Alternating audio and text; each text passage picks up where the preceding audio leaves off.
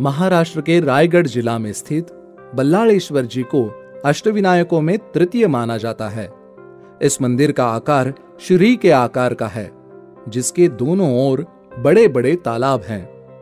पौराणिक कथाओं के अनुसार पाली गाँव में कल्याण और इंदुमती नाम के एक सेठ दंपति रहते थे।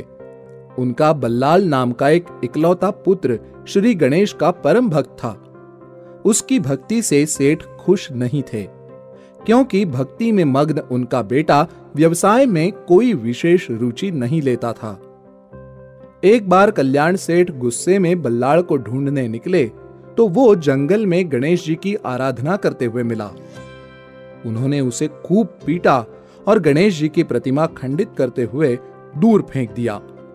इसके बाद उसे वहीं जंगल में एक वृक्ष से बांधकर ये कहकर छोड़ गए कि भूखे प्यासे रहकर उसकी अक्ल ठिकाने आ जाएगी। सेठ के जाने के बाद बल्लाल की भक्ति से प्रसन्न श्री गणेश उसके समक्ष एक ब्राह्मण वेश में प्रकट हुए और उसे बंधन मुक्त करके वरदान मांगने को कहा। इस पर बल्लाल ने उनसे अपने क्षेत्र में स्थापित होने का अनुरोध किया।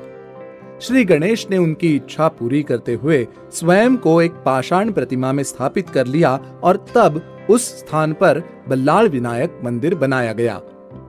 एक और मान्यता के अनुसार त्रेता युग का दंडकारण्य नाम का स्थान यही था और यहीं पर आदिशक्ति जगदम्बा ने श्री राम को दर्शन दिए थे।